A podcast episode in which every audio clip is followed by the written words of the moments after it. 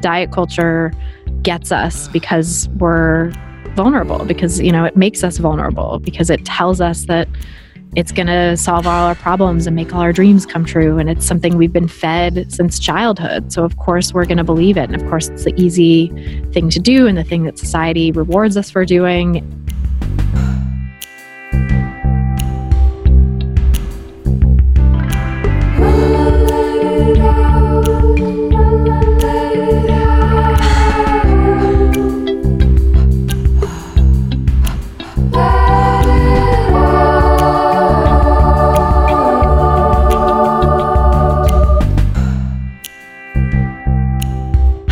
welcome back to Let It Out. I hope you're feeling well and hanging in. I love doing this podcast. I've been doing it for seven years, and today's guest is a fellow podcaster who's been doing it for exactly as long as I have. She's my friend, she's my mentor. She's the host of the Food Psych podcast. She is Christy Harrison. She's now the author of the new book, Anti Diet. She's a dietitian and nutritionist and honestly, one of the most empathetic and intelligent and articulate people that I've ever met. I get to talk to her all the time, which I'm incredibly grateful for because I obviously admire her, look up to her, and I'm happy that you get to eavesdrop on this conversation where we talk about the connection between the current pandemic and eating disorders and body image and where she is currently with eating and body. We talk about diet culture, what she coined as the wellness diet, and how dieting is what she calls a life thief. And it steals your time, your money, your relationships, and your sanity, which has been the case for me in all of those respects. And you'll hear about that a bit more because I end up being incredibly candid about my continued ups and downs with eating and my body and disordered eating. And you'll learn a bit more about me and where some of this is rooted for me and where I am now. And plus, Christy gives some really good advice on how to talk about diet culture and recovery with people in your life. She gives some really great relationship advice. I always love speaking with her, and I think you'll really enjoy eavesdropping on this conversation. Happy listening. I'm so happy you're here. No sponsor this week, but I just want to give a couple announcements. I want to talk about my kits that I just made. I would love for you to check them out. They are digital kits for personal growing. They are filled with ideas and insights and anything that has inspired me and packed full with journaling prompts. So the first one is completely free. It's journaling 101 essentially, but it's really for seasoned journalers as well, people who have a writing practice or find journaling and writing for emotional wellness useful because it's a 4-day workshop with prompts on intimacy, on grief and change, and on evolution and growing. So, this workshop is completely free and you just sign up with your email. I had a book come out about journaling in 2016, and since then, I've taught journaling workshops and writing workshops for creativity all over the world, actually. And I can't do those in person anymore. So I made, or right now, so I made this workshop, which is an experience of that but it's self guided and completely self study. So if you haven't done that and you want to, just enter your email. And then the other kits that are available so far, I did a kit called Interview. So I help other people start podcasts. Christy is actually one of the guests in my podcasting kit, which guides people through how to start a podcast. But part of that, the most popular module of that, the most robust module of that workshop was called Interview. And it was about conversation and connection and creating a safe environment to have a vulnerable chat like you're going to hear right now. and I pulled that out to make it an a la carte offering. Plus, I gave a lot of other information about how conversation really became a meditation for me. Conversation became a way for me to learn how to listen and how to connect with other people more intimately. So, I was getting a lot of questions about interviewing and connection. And I made this kit, this self study kit about talking essentially and connecting, not just talking, but really having the space to have deeper connections through conversation. And that is available. And then I also have my breakups kit. So if you or someone you know has a jarring relationship change, these personal growing kits are journaling prompts, but also a lot more about how to navigate a breakup through everything that helped me because there's so much advice around breakups. It's the most universal feeling, I think, heartbreak. But that felt really overwhelming to me. So I organized everything that was useful to me into the Soothe Kit and the Solve Kit for breakups. Links to everything I just shared about, including Christy and her book and her work, will be in the show notes.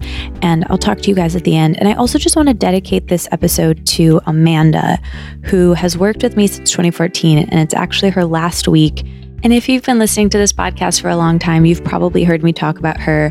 I wouldn't be still doing this podcast if it wasn't for her. She's so wonderful and has helped me for so many years. And I just wanted to publicly thank her here on the podcast. So I'll talk to you at the end. Enjoy this conversation. I don't even know how many times we've podcasted together between me being on your podcast a couple times, you being on mine a couple times. I don't even know what number this is, but we've actually tried recording this particular conversation once a couple months ago. So this is actually take two of that, which just makes our count even higher.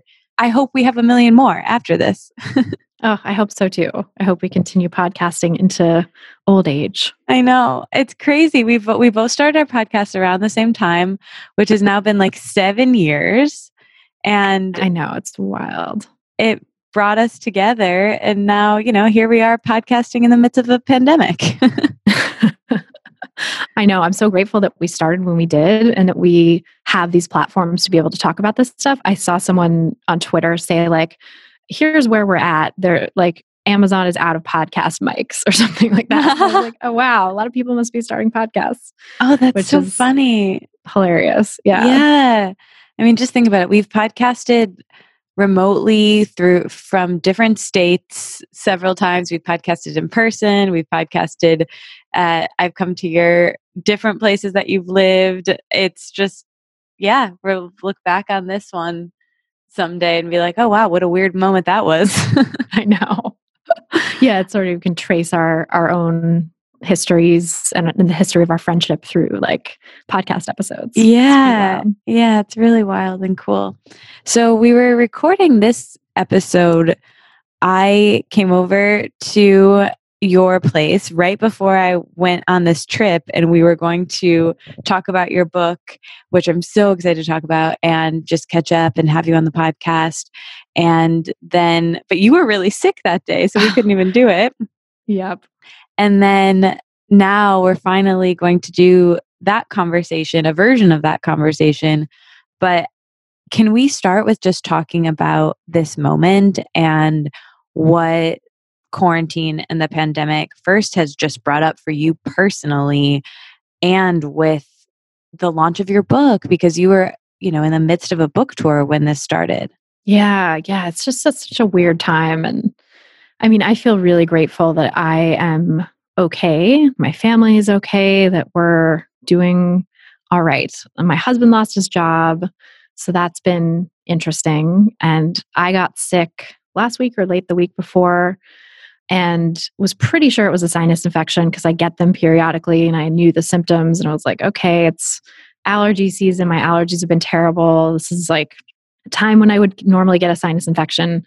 But because of this COVID 19 situation, it's just so terrifying to have any sort of respiratory or nasal symptoms going on. So I was like very scared personally for, you know, several days. And did end up getting through to my doctor and getting antibiotics and she was really responsive and helpful but she was like well you know i can't see you so because we did it like on telemedicine and she was like i don't we don't know for sure that it's not COVID. So, like, take these antibiotics, and if they help, we'll assume it was a sinus infection. If they don't, or if you don't feel like much better by later this week, then I'm going to send you for COVID testing. And meanwhile, you and your husband both need to quarantine.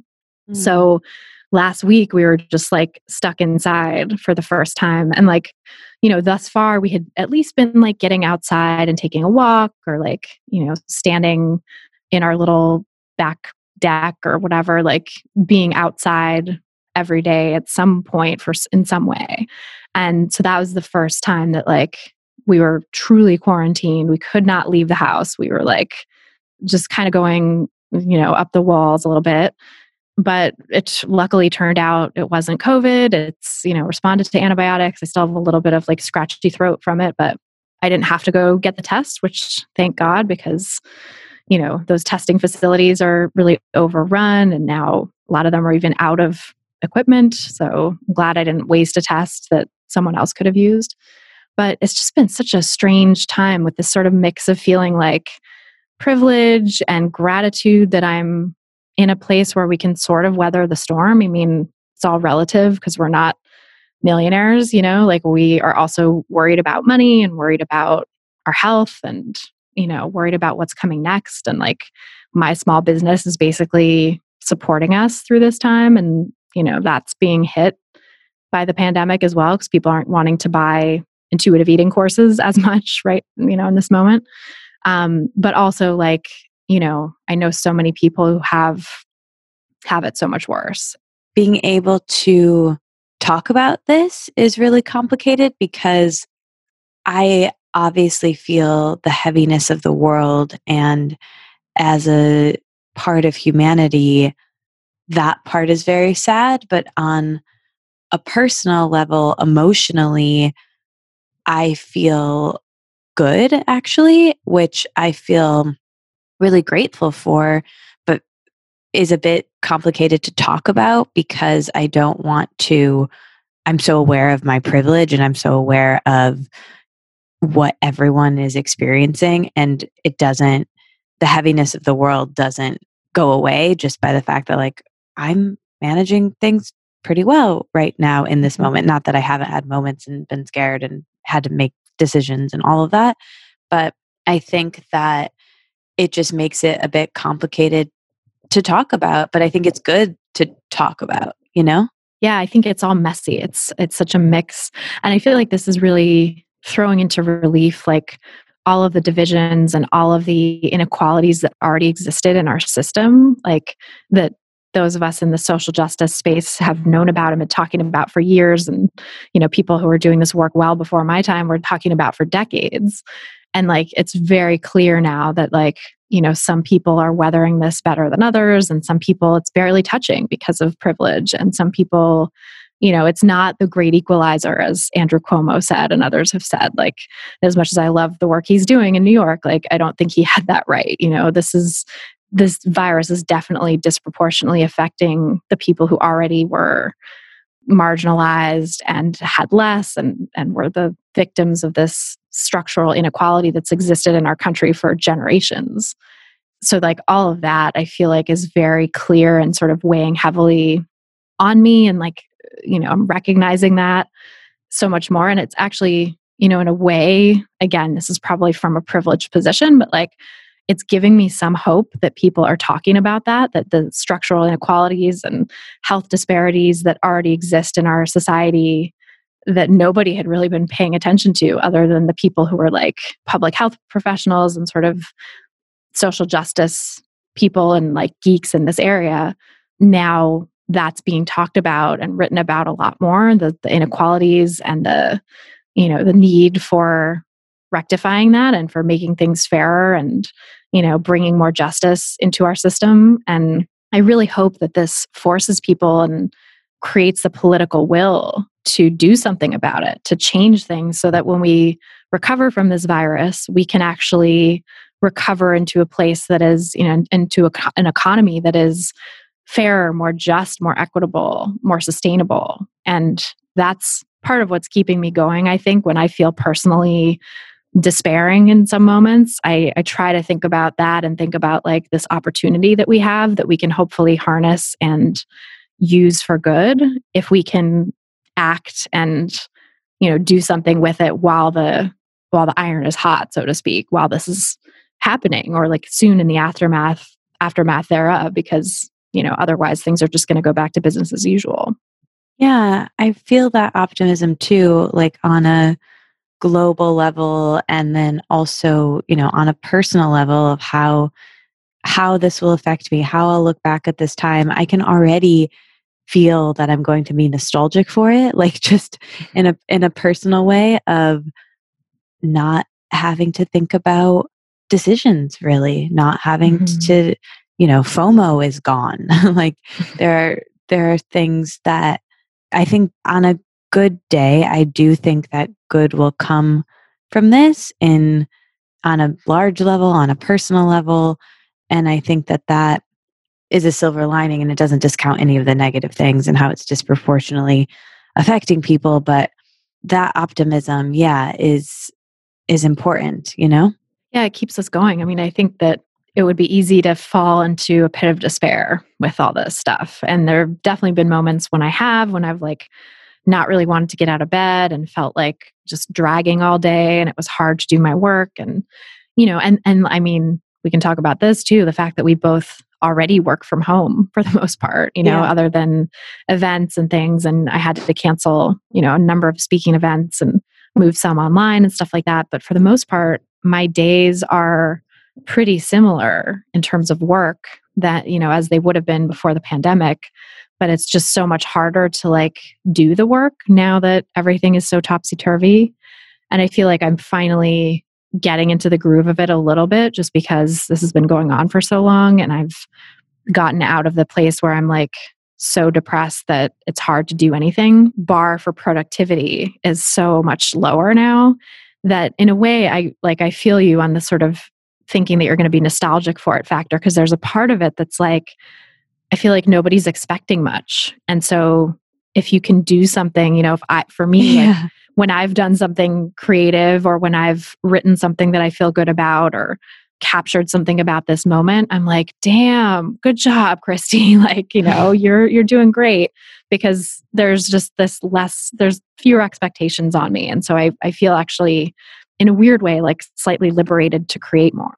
It's almost like it's a holiday, like that week between mm-hmm. Christmas and New Year where everyone is just a things are quieter and everyone's more insular and for a very different non celebratory reason. But it's that same kind of vibe, I think. Mm-hmm. And that part, I'm nervous about having to rejoin the world and what that's going to mean like that sort of warm up period because I really, from a personal perspective, I really needed this. This has mm-hmm. been a master class in a lot of the things that I was working on and actually forcing me to work on them of slowing down and not distracting and being with myself and and very very confronting which i know it is for a lot of people in recovery and with body image and with food, it, it totally changes things for many people.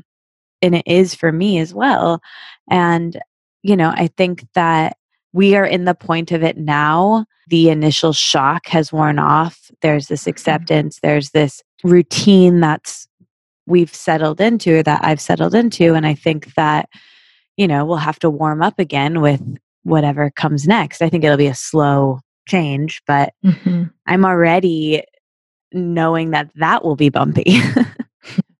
totally. I feel you. I feel like it is that similar kind of vibe of like week between Christmas and New Year's where people aren't expecting so much and where things are quieter. And I always have a rocky start to the new year coming back from that because I, you know, it just feels sort of like the weight of expectation comes back in and the, you know, oftentimes I'll like put off things. And I know a lot of people will do this of like, oh, yeah, let's do that in the new year. Let's make this plan mm-hmm. for this mm-hmm. project we're going to work on, or let's aim for this deadline or something like in the new year, in the new year. And then, you know, everything just gets pushed off so that like early January is this tidal wave of stuff that has to happen.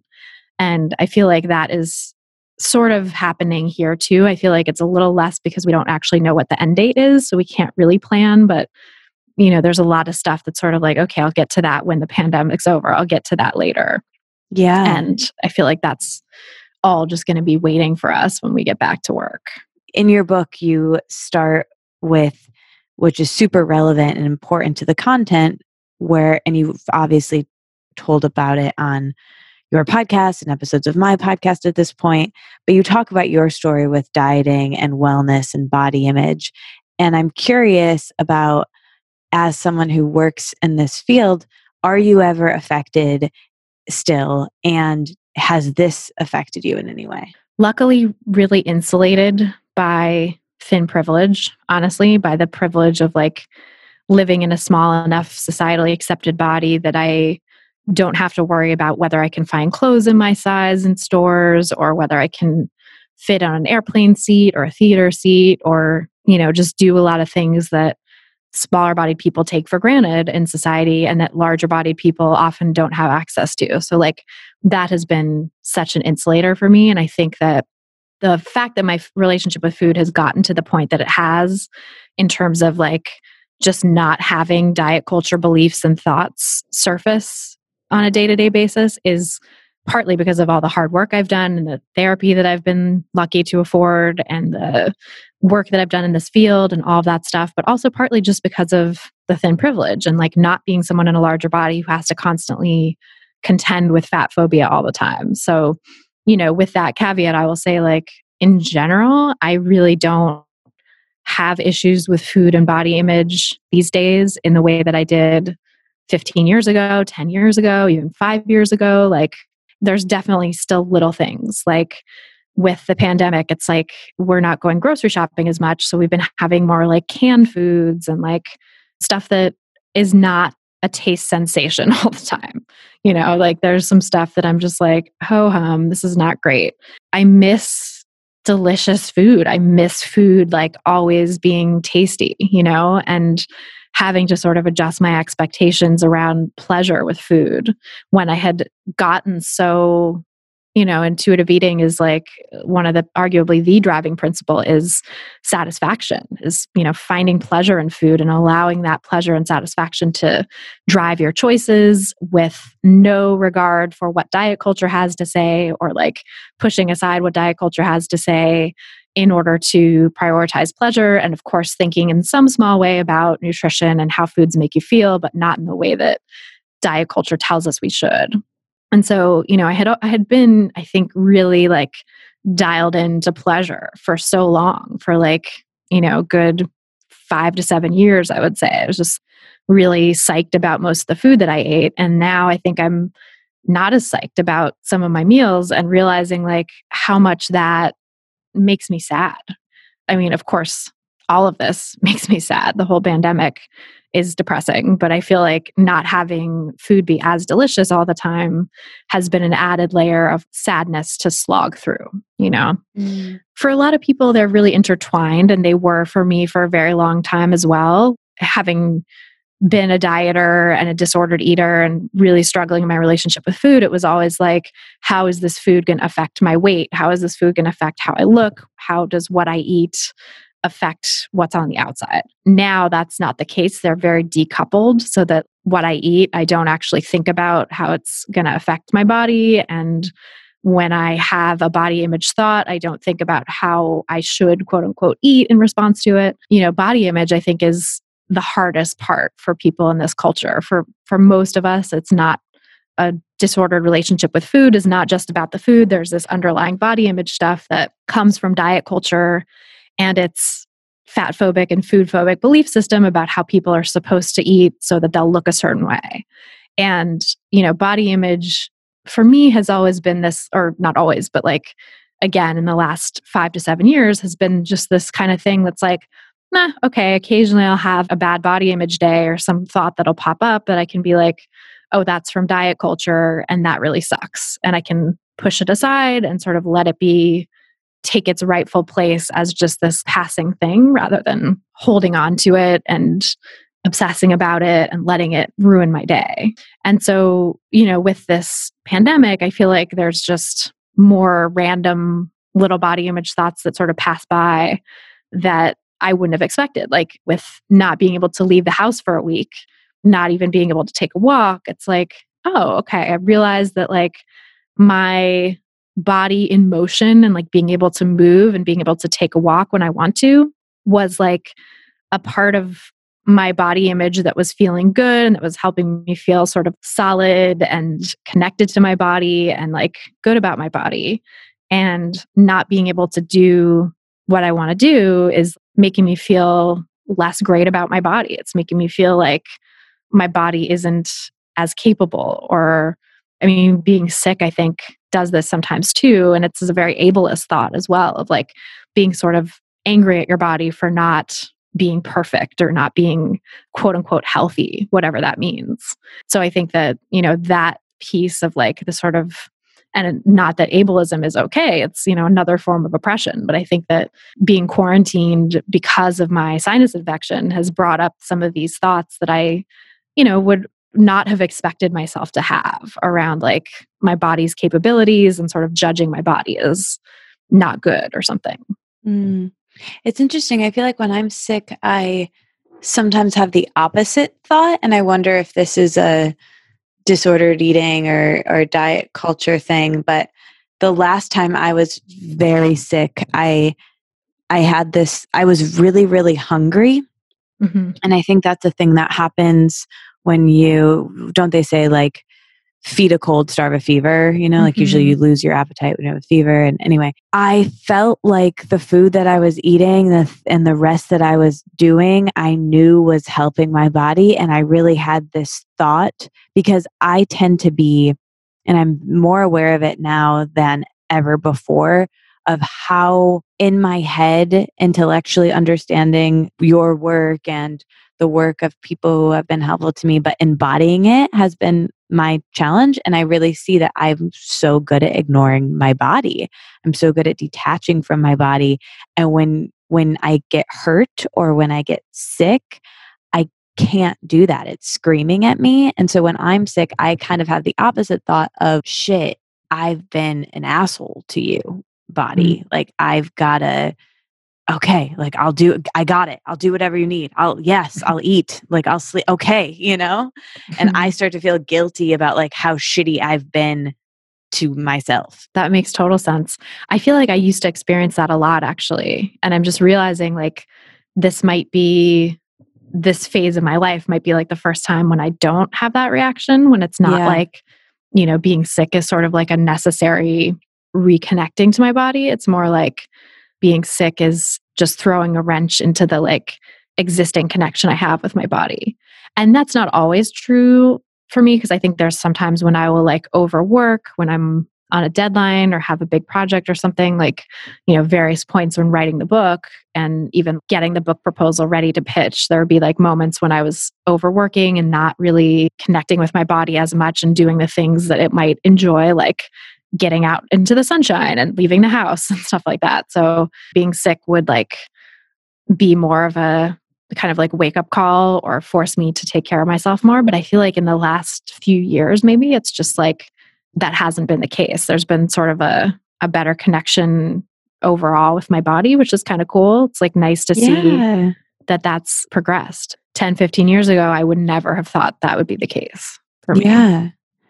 So, what do you think this pandemic a is doing for diet culture and our relationships to our bodies while we're in it. And then i would love your take on how we'll look back on this from a body image and dieting culture standpoint 10 20 years from now. You know I, I look at you as such a trailblazer in this field that i would love your take you know, from a historical journalistic perspective too. Oh, yeah. Thank you. I mean, I think it's really a mixed bag right now. I think there's so much pressure on people to be like maintaining their body size, to be maintaining the way they eat and like all these horrible memes going around about the weight people are gaining in quarantine and how like bad it is supposedly and pressure on people to eat in a way that's like wellness diet approved what i call the wellness diet which is like diet culture's modern manifestation as you know it's all about wellness and health. It's not about weight although like the weight will just release naturally but it's about you know taking care of your health and blah blah blah which is you know it really is the same diet culture under a different guise but i think there's a lot of that wellness diet rhetoric swirling around around like you know just take care of yourself take care of your immune system by eating the right foods and taking the right supplements and tonics and doing the right exercise and not letting yourself gain weight and blah blah blah. So it's like connecting this fear of mortality and fear of illness that we all have right now in a global pandemic to like specific physical traits or ways of eating that you're supposed to do in order to ward it off. And I think that's just so problematic and harmful to so many people. And I think it's capitalizing on it in part because of the history of how diet culture has morphed to where in the early 2000s, people were getting sick of dieting, sick of diets by their you know the 20th century way that people would diet of like counting calories and going on this diet going on that diet and getting wind of the fact that diets don't actually work long term that they tend to actually i mean they tend to be ineffective for 98% of the population and oftentimes result in greater weight gain over time and you know people just cycle through and yo-yo again and again. And i think people were starting to get sick of that and there was a lot of science coming out about that to show that diets don't work. And even medical doctors like high profile doctors and journalists were talking about this the fact that diets don't work. And so the diet industry really stealthily morphed itself into being about wellness and about health and that's where we see the construction of the so-called obesity epidemic was in the mid to late 2000s i talk about that in the, the history chapter of my book about how like this supposed epidemic got trumped up and fabricated and then used to sell weight loss drugs and to scare people into doing diets and basically frightening a whole generation of people, you know, generations of people, I should say, you know, everyone living in diet culture at the time and continues to this day. But even the people who were among the ones who were like, oh, I don't diet, I'm, I'm over that. Or even, you know, the people who, from a feminist perspective or from a fat acceptance perspective, would say, yeah, you know, politically, I think it's shady what the diet industry does, and I don't want any part of that. I don't want to shrink my body. I don't need to shrink my body to be accepted. I'm fine as I am. This invention of the so called obesity epidemic really even frightened some of those folks into saying, but I have to do it for my health, have to lose weight for my health, I have to take care of myself by losing weight. And so that allowed the diet industry to perpetuate itself and to be relevant in the 21st century. And I think that that's happening again now because in the last five or 10 years, certainly like the last five years, fat acceptance and body positivity have really taken off and really started to make waves in our culture and, and possibly to challenge the diet industry's bottom line, even the, the new guise of the wellness diet. And so I think that diet culture is kind of using this moment to say higher weight is bad for your health. And look at the links supposed links between covid-19 and quote unquote obesity. And, you know, that's another reason why people should be worried about being larger bodied. And another wor- a reason why people should be, quote unquote, taking care of their health by losing weight or by eating restrictively. And so I think it's just fanning the flames of this wellness diet and it's allowing the wellness diet to flourish and the wellness diet's really using this moment to, to, further its arguments and to further itself so that diet culture can again kind of retrench and become more powerful. And so I think that, you know, my role in this work and, and a lot of people in our field too who, who do work around fat acceptance and body positivity and intuitive eating and diet culture recovery and disordered eating recovery like we have to fight back so strongly against this and speak out and talk about why this is a problem and why diets don't work. So even if you're trying to do a pandemic diet to somehow ward off COVID 19, it's not going to be effective. It's actually going to cause more harm than good in the long run. And that there really isn't any good evidence at this point, anyway, to link higher weight to worse outcomes in COVID 19. All of that evidence is really suspect. It's really not accounting for confounding variables that we know can explain the lion's share, if not all of the difference that we see, you know, all of the excess risk that we see among people in larger bodies for various diseases. So things like race, socioeconomic status, weight stigma, weight cycling, all of those things are independently predictive of worse health outcomes, regardless of someone's BMI. And so, you know, I think we really need to be pushing back against diet culture's retrenchment and its efforts to like capture our attention again and recognize that that's what it's doing that it's trying to use this moment to enrich itself. You know the diet industry has been advertising like you know nobody's business on on TV and on streaming services and I've really seen an uptick of this in the the pandemic era. And so you know we have to keep looking and following the money and saying like who is who is benefiting from this who is profiting off of this it's not actually the people who are trying to lose weight that are benefiting by getting better health supposedly it's the companies that are selling us a faulty product that they know doesn't work and that are just using this pandemic as a way to capitalize on people's fear. Exactly. And having education around this and having the facts, I'm finding to be very important. And that's why, you know, your work to me is so important. I feel like I'm quoting you to people eight times a day because I'm someone who kind of came up in the wellness slash diet culture and industry of even what I did, which we've had conversations before on this podcast about how, you know, for both of us, which I think is one of the most interesting things we've discussed, that, you know, people can listen to us discuss in more detail in previous conversations, but about essentially the fact that, you know, when your career is in a malleable place and you have an eating disorder, how it might change the course of your entire career, which was kind of the case for both of us. And let us hear, and it's okay. but why I brought that up is just because I think that because that was what my history of my work is, I get so many people thinking that is still me and wanting to mm-hmm. talk to me about essentially dieting, but they're like, "Oh, you're into that, like wellness and this and that, and what can I do?" And and I think I I really have to talk about what what true well be we've switched this word to well-being and we had a conversation about language and semantics when it comes to diet culture and wellness and the wellness diet as you say and switch reframing some of these things in our mind true well-being to me is essentially what I had to wake up to when I was sick, you know, like mm-hmm. gentleness, listening, eating to eating enough is wellness for me right now mm-hmm. and that has carried over to the pandemic for me of what I did for myself when I was sick every single day.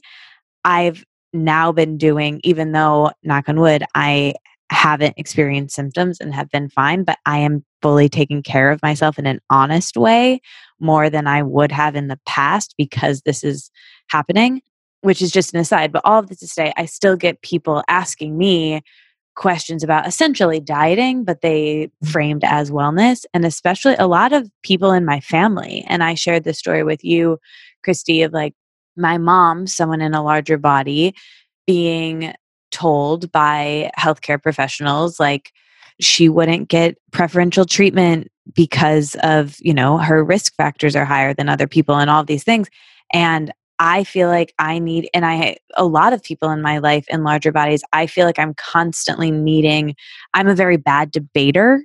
The facts and the studies leave my mind when I need them. And so I feel like I'm constantly needing to stay abreast of the information that you write about and share about and read your emails every Monday and like do the work for, for myself and to stay up on it, but also like for the people I love in larger bodies to be like, actually, maybe there's another way to see it.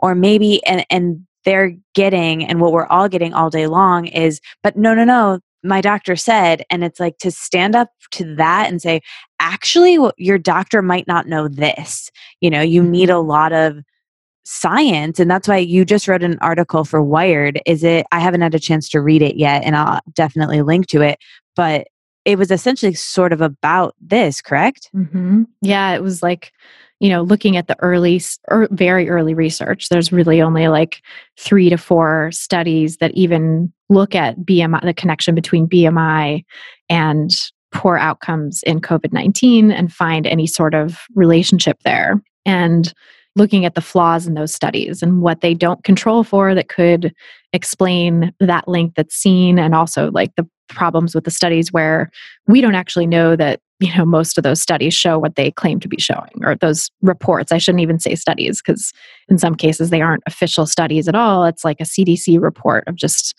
descriptive statistics or a letter to the editor of a scientific journal. And it's like that doesn't really tell you what you need to know.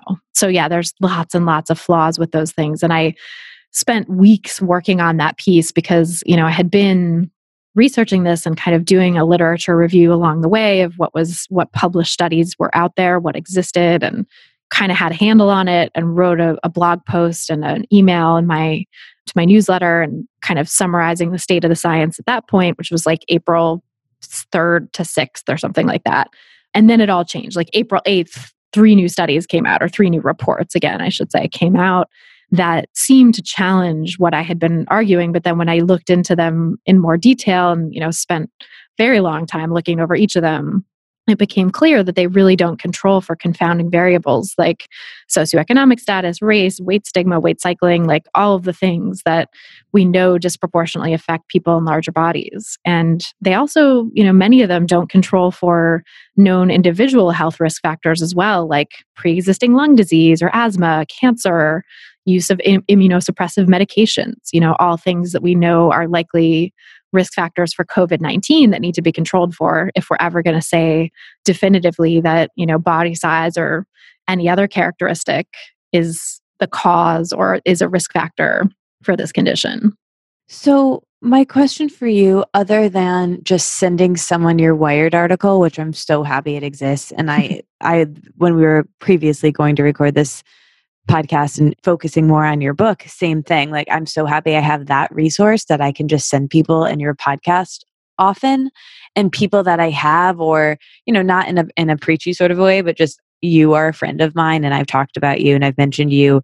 And when people discover your work who I feel so positive about the fact that they'll come to me and be like, I had no idea. This is like just our minds are blown by the the research behind things that we've just taken as as fact and i think that's so interesting but my question is with this not even just in the pandemic but beyond like in my situation like when someone in my family or someone in a larger body is being discriminated against or by a medical professional or told they need to lose weight or just susceptible to which is not their fault at all and just completely due to diet culture in the world that we live in, what can we arm ourselves with or what information is best to have at hand? Because I find myself being pretty inarticulate about it and I, I find myself getting a bit angry not at them, but I feel like it can come off like I'm almost angry at them because I can get so passionate about the issue because I see how my own internalized fat phobia has affected me over my life and my friends and people that I love. And so I think I can just get like, oh my God, you have to read Health at Every Size. You have to read Christy's book and listen to this and do this. And I think it's ineffective going that route. Yeah. I mean, first of all, I will say that it is just hard to have these conversations, period. I have a master's degree in public health. I've been a journalist for 17 years. I've done so much work in this area and I still have a hard time. And I'm a dietitian who sees clients and like does this work with them and, you know, sort of individually counsels people.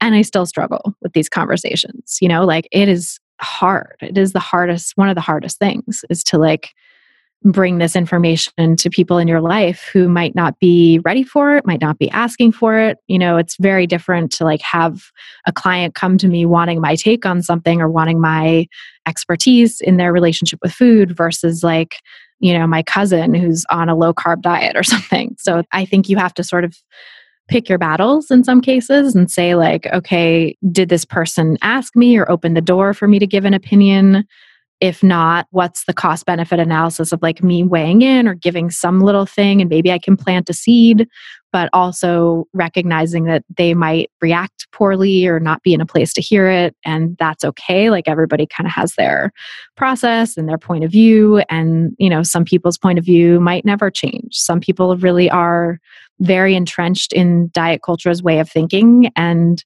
might not be open to this information. And i know for myself too like when I was first introduced to health at every size 10 years ago, I was not open to it either. I had yeah. a friend introduce me to it who was a fellow journalist who had personal experience with body image struggles and had witnessed people in his family go through weight struggles. And so, like, had, I think, a window into it that way and more empathy for it and just was ready to hear it. And also is like a, a real skeptic on conventional wisdom and science. And so I think he connected with it for that reason. But I was coming to it from a perspective of like, I had just made this major career change from journalism into public health and nutrition. I had like invested so much money and time already into going back to school for this stuff. And I was seeing myself at the time as like, I'm going to help quote unquote end the obesity epidemic, which, you know, I shudder to think now that those were my, that that was a motivation of mine then, but it was because I didn't know any better. I was still very much entrenched in that way of thinking and in diet culture's point of view on body size. And so when I first heard about health at every size, I was just like, yeah, what are you talking about? You know, and I was open enough to like buy some of the books, but they sat unread on my shelf for several years, you know, before I finally got wind of health at every size another way because I had gone into specializing in eating disorders with my dietetics career. And that's you know, where I first started hearing about health at every size at conferences and stuff. And then I was like, oh, funny. I think I have that book sitting on my shelf. Maybe I should read it. And so, you know, it wasn't the first person, my friend Dan, it wasn't him who opened my eyes at the time, really. He planted the seed and he got me to like, you know, buy the books and not read them. But at least there was that, right? There was that sort of awareness and that giving of resources that I didn't really take up at the time. But then I did eventually circle back to it. In the introduction of your book, you address that there's this sadness and discomfort, and of course, resistance to what we're talking about right now. But essentially, now, 10 years later, the book that you wrote focuses on letting go of the illusion that dieting can solve all of your problems. And there's a grief to that, there's a sadness mm-hmm. to that. And you articulate that so beautifully in the book. But I think that's what we're talking about here as well in these conversations. I think part of it is asking people to let go of something that they've held on to so strongly and and i'm talking here like as if I'm this has been easy for me. You know better than anybody. I have had 10 steps forward, 5 back, you know, so much with this. This is something I've been wrestling with, am wrestling with, and you know, which is why I talk about it so much and why your work is so meaningful to me. But can you talk about that grief a bit? And then I'm also curious how that has affected your marketing of your book, of your work? Yeah, no, it's so interesting because I think that is a real sticking point for a lot of people and as i you know i went through it myself too that grief of giving up the dream giving up the beliefs that diet culture sold us and sort of the grief of you know realizing that you've been told a lie and that you have to adjust your worldview to accommodate the actual truth and giving up the the belief that your body is someday going to be this perfect specimen as you know held forth by diet culture that you're going to be able to achieve this thin ideal this impossible thin ideal and that all of the things that you want in life are going to follow from that you know and that you can you can stop putting off the things you want to do in life once you've achieved that thinness. But you know you have to strive for that and always be working to attain that in order to be worthy of the things you want in life. You know, there's so much grief that has to happen around all of that stuff and it's compounded and made, you know, all the more real and difficult by actual weight stigma, you know, because as someone who is thin privileged, you know, even though I'm not thin like the models that are held up as the the so-called ideal in our society, I can still again, you know, shop in mainstream clothing stores, go to a theater and find a seat that's going to accommodate me, fly on an airplane and not have to buy two seats. Like, you know, I have all this privilege and all of these ways in which I can move around in the world unfettered and not be told by doctors that I need to lose weight, not be criticized about my weight by anyone but the most disordered people, I should say, because I'm sure there's someone out there who would criticize my weight, but you know, it's people who are really in it themselves. I think there's a privilege in that, right? There's a privilege in not being subject to external weight stigma. And the people who are, the people who are dealing with doctors telling them to lose weight and family members telling them to lose weight and judging what's on their plate and judging what they're wearing and not being able to find clothes to wear and all that stuff like it just makes it that much harder and it just makes the grief that much more intense because oftentimes too people in larger bodies if they've been a, a larger bodied person their entire life they've probably gone through a lot of bullying and shaming in school and by their parents and their family members and a lifelong process of being put on diets and told to lose weight. And there's been all of this effort put forth, all of this really wasted effort that they have to reckon with. Mm-hmm. And that is really painful. That is really hard. And especially when you have like people in your life who are still telling you you need to lose weight, who are still fanning the flames of that disordered eating, you know? So mm-hmm it's not an easy thing. It's a process, and it can be a years and even decades long process of undoing diet culture's toxic belief system and all of the small ways in which it's gotten its hooks into you. Yeah. And the people that I work with in my programs, they'll have a lot of relief just from starting the process of intuitive eating and recognizing that this isn't their secret shame that they were unable to lose weight or that they've struggled with binge eating or whatever it might be that you know this is part of a larger cultural problem that you know our society forces people to try to all look a certain way and shames people whose bodies are larger than the supposed ideal. And the further away you get from that ideal the more shame and stigma you you receive in our society. I think just recognizing that from like a social justice perspective, I think is very helpful to people and liberating to people to see, like, oh, this isn't just my fault. This isn't just me. This is a thing. Like, this has mm-hmm. a name. It's diet culture. It's weight stigma. It's, you know, I've experienced this just like millions of other people.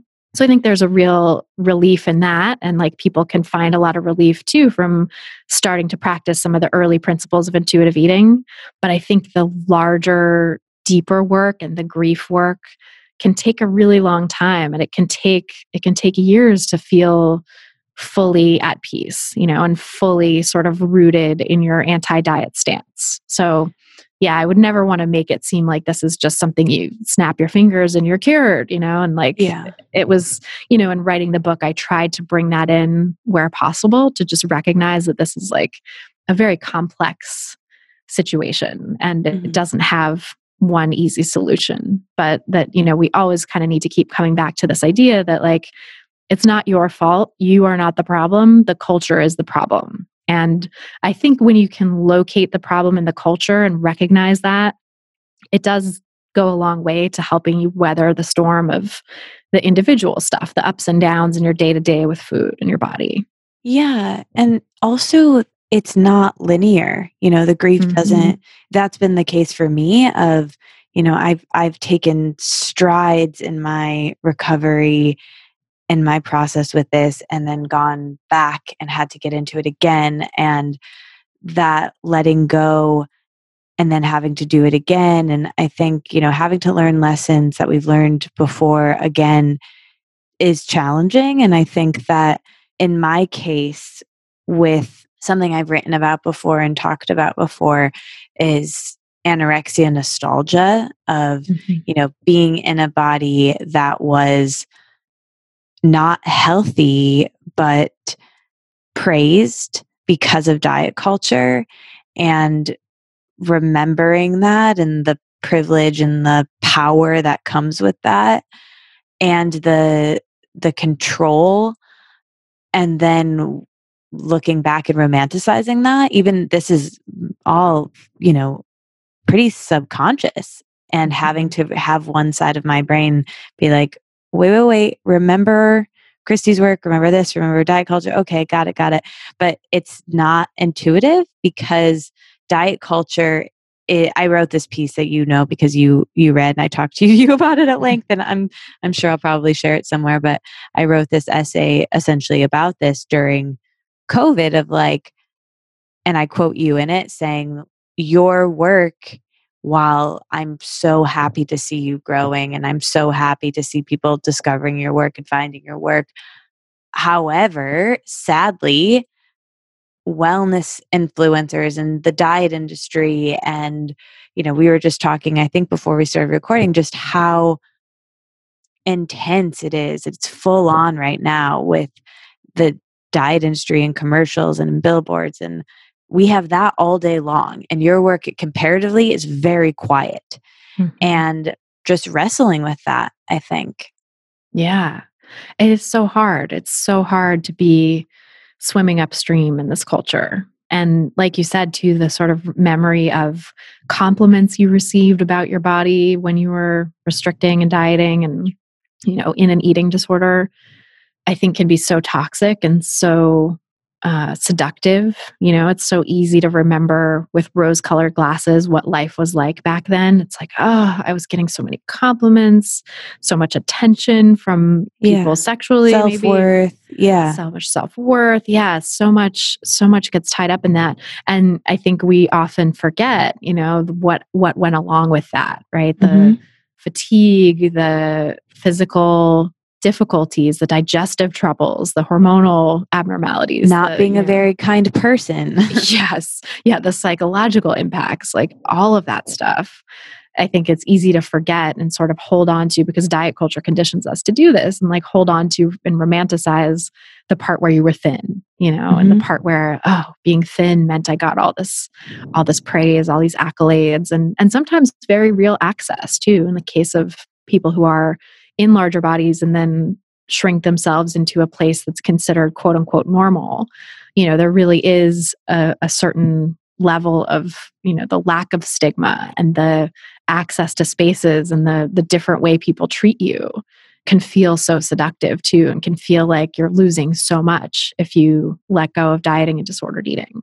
But i think the you know important thing to remember is no matter what no matter what you got from being thin from shrinking yourself down into a place of you know supposedly greater acceptance i think you lost just as much from your life because of it you know and you can i mean everybody has different ways in which this manifests but i think you know as i talked about in my book is sort of organizing metaphor of the life thief is like mm-hmm. you know it steals your time it steals your money it steals your well-being it steals your happiness your joy you know there's other things too like your energy you know your mental space um, yeah. which i kind of put under the time umbrella you know like it steals so much from us in so many big and little ways and so mm-hmm. i think like connecting to that and, and reminding yourself of that can help counter some of that nostalgia even though our culture wants you to like bathe in that nostalgia always yeah it's really pervasive and i think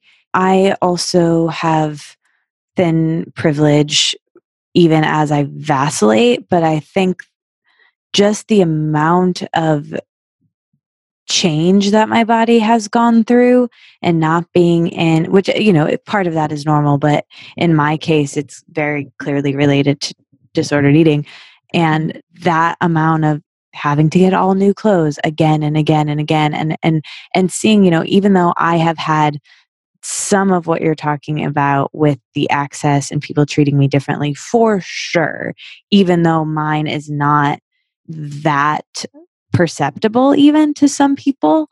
It is perceptible to me, which therefore affects my confidence and therefore how I move through the world, and then therefore how people treat me, right? And so mm-hmm.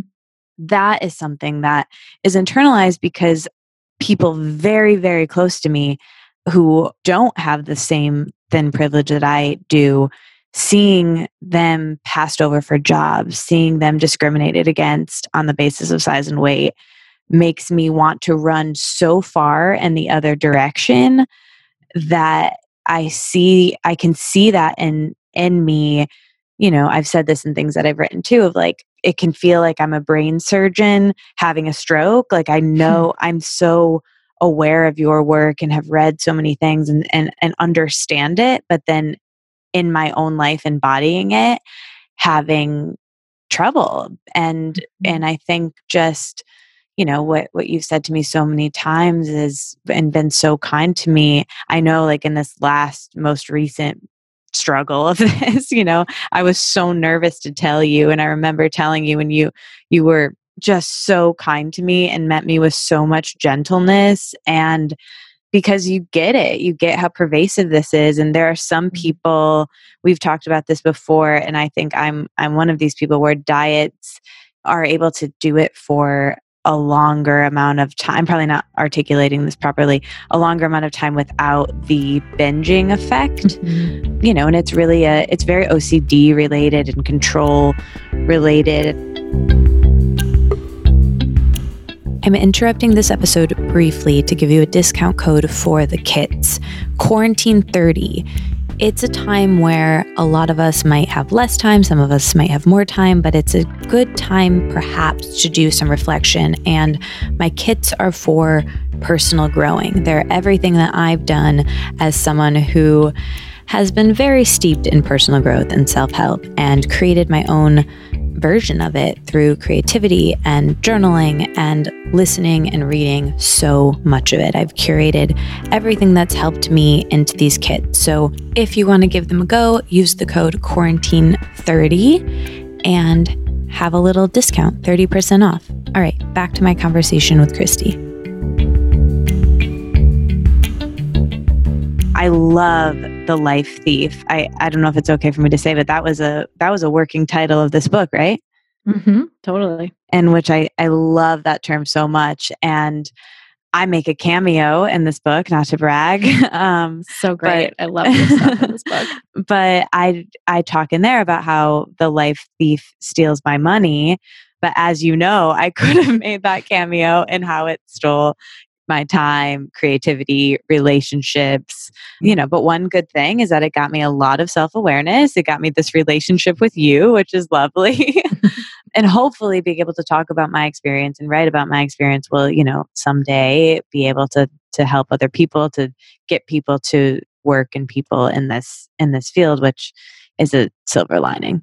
Yeah, no, it is so hard. And I feel like I have so much compassion for you going through ups and downs with it, and for anyone going through ups and downs with it, because it is really so pervasive. You know, diet culture is so pervasive. It's so easy for it to suck us back in.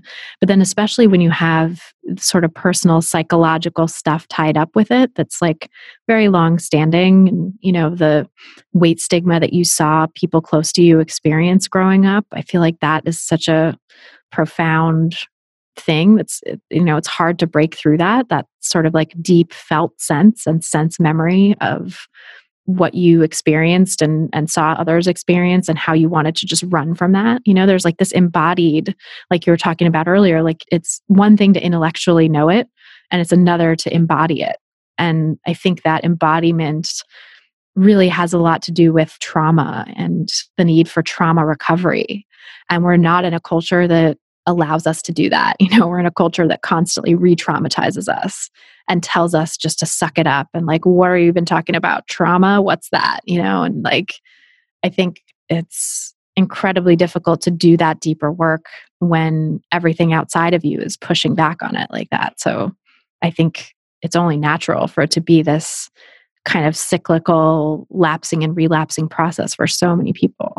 Yeah, and I loved the part in your book about trauma and you mention trauma and how we handle it or rather don't handle it, you know, in our culture and how that impacts us and I think doing a lot of the work I've done in therapy what's come up for me is that what I've made for some people they make, you know, being thin or making themselves small mean you know staying small or staying like a, a child where i've i've kind of unpacked that it's been my rebellion or it's been my way mm-hmm. of differentiating myself my way of being an adult. And so it's just this wrestling with these things that are so intricate and so different for everyone and it's processing feelings and being into our body because what is so much more comfortable for me is to detach and restrict and control mm-hmm.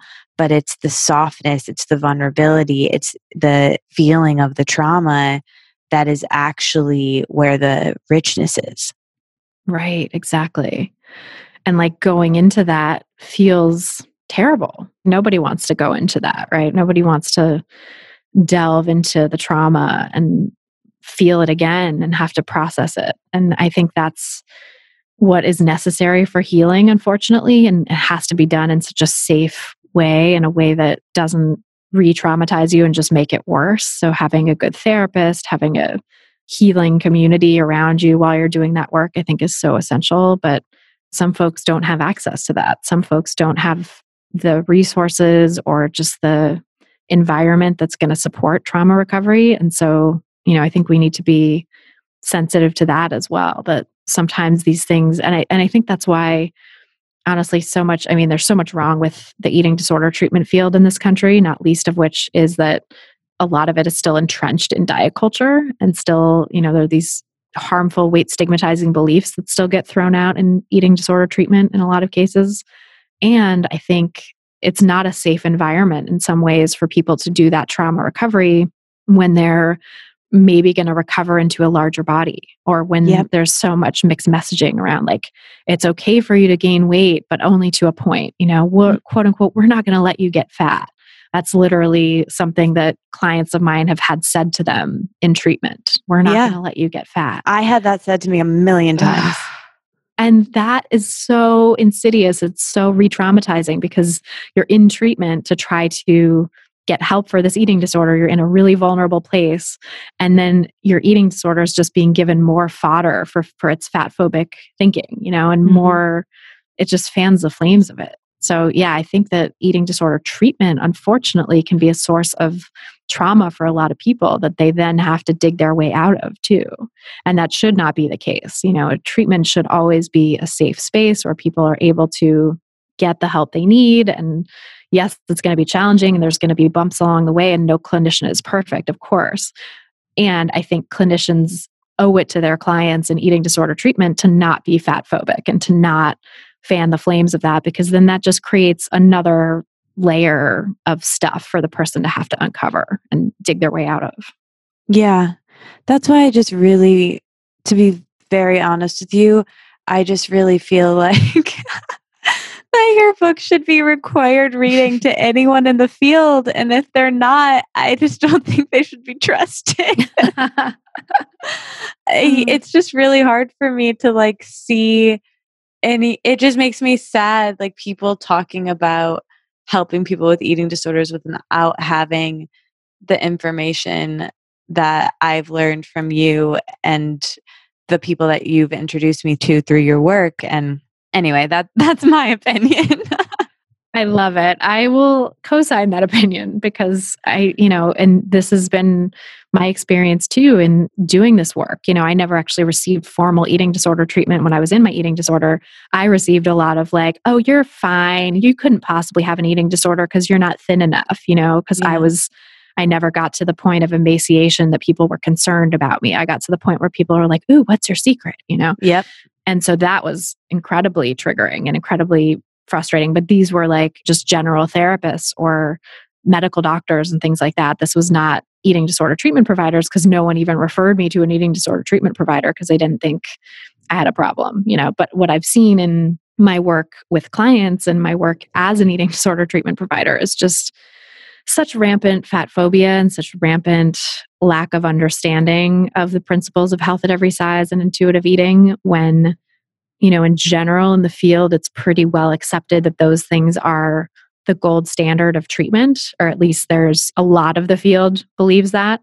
I think there's unfortunately these pockets in the field, and you know, I talk about this in, in the book of how it's like kind of the more corporate, you know, large multi-center eating disorder treatment centers that have to think about their bottom line and unfortunately sometimes include a track around weight loss for their binge eating disorder patients, but not for anyone else. And God knows it shouldn't be included for anyone, but especially sort of siphoning off the binge eating people into this like binge eating recovery and weight loss track is so incredibly harmful. And, you know, just having weight loss be a part of the treatment at all is so incredibly harmful. And they just don't see the disconnect. They just don't see how harmful that is and how that's keeping everyone stuck, not just the binge eating clients that they siphon off into that track, but that everyone witnessing that, every eating disorder client who knows that that's a possibility is going to feel more pushed into their eating disorder because they don't want to be the person who binges who has to lose weight, you know? And what does that say that we're creating this, you know, special section or that not I shouldn't say we because I would never do this, but that our treatment professionals in some cases are creating this, you know, mandate of well, heal your relationship with food but also lose weight. It's just ridiculous.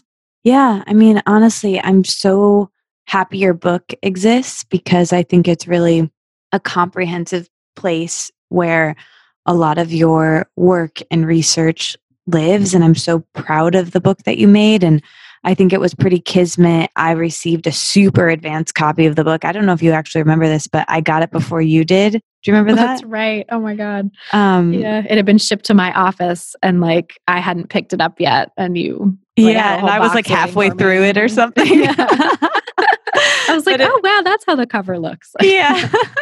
but it really reopened my eyes to all of this at a time that I really needed the content again. So it was, it was really, really great. And I honestly, I, I was, of course, excited about your book and of, of course, eager to read it to support you as my friend. But I, I think I really did think that oh, I probably like know all this information from being so steeped in your work and have having listened to your podcast for so many years, but I was really surprised and delighted by everything I learned from this book. You know, the book kicks off with this deep history of dieting, which, you know, as someone who loves history and, you know, has a self studied PhD in dieting myself, you know, the whole thing was just so fascinating. And you did so much research and you know people have to read the book to to really see all of that but i thought you know maybe at this point kind of in a, in a quick fire sort of a way maybe we could just go through a, a few if i could just put a couple pennies in your jukebox of some of my favorite parts of the book totally what was of the history section what was the most surprising or interesting thing for you for me the part about ancient greek and roman the insight on moderation versus overindulgence was mm-hmm. was incredibly fascinating. You talk about the graham cracker guy, the guy who came up with graham crackers, and you know these are all things that are in the book. But is there something that to you really sticks with you, that you could share? Yeah, I mean, it was so fascinating writing that chapter, and I honestly had to cut so much. It was so sad wow. the the stuff that I had to leave on the cutting room floor that I would love to like repurpose and use somewhere else. Yeah, you should just do like, a history episode of your podcast. I should. I know. I would totally listen idea. to that. And like or like a blog post too cuz there's I feel like I wrote some sections like fully written sections that I ended up oh, yeah. that are just like good little essays. Yeah, there I mean some of that stuff like the person who popularized the calorie as a diet technique was fascinating. Lulu Hunt Peters, this medical doctor in the early 1900s who was like had been fat herself and then had dieted and kept the weight off for a year or two or something. Like, you know, most people gain it back within five years. I think she was still within that window, but was like so fat phobic and so obsessed with calories and weight loss and had these like random weird little illustrations she did in the book or that like her i think her nephew had done or something like that. It was wild. So that was like one of the sad things that i had to leave out. But i think the the thing that i some of that stuff that I cut in order to be able to focus on was this thing that I think was the most fascinating and important piece of the history, which is that from the start, diet culture was really tied up with racist and xenophobic and misogynistic ideas. And that that was the justification for fat phobia, that racism and misogyny were, were really kind of the ways in which fat phobia became a thing and became this cultural ideal and the belief system of diet culture has fat phobia basically as one of its main tenets and i think you know it wasn't until racist early evolutionary biologists in the mid 1800s started to look at like body size as a supposed marker of evolutionary inferiority that you know larger bodied people were supposedly evolutionarily inferior they were drawing on like racist ideas that already existed at the time that had been used to justify slavery and create a hierarchy of different races.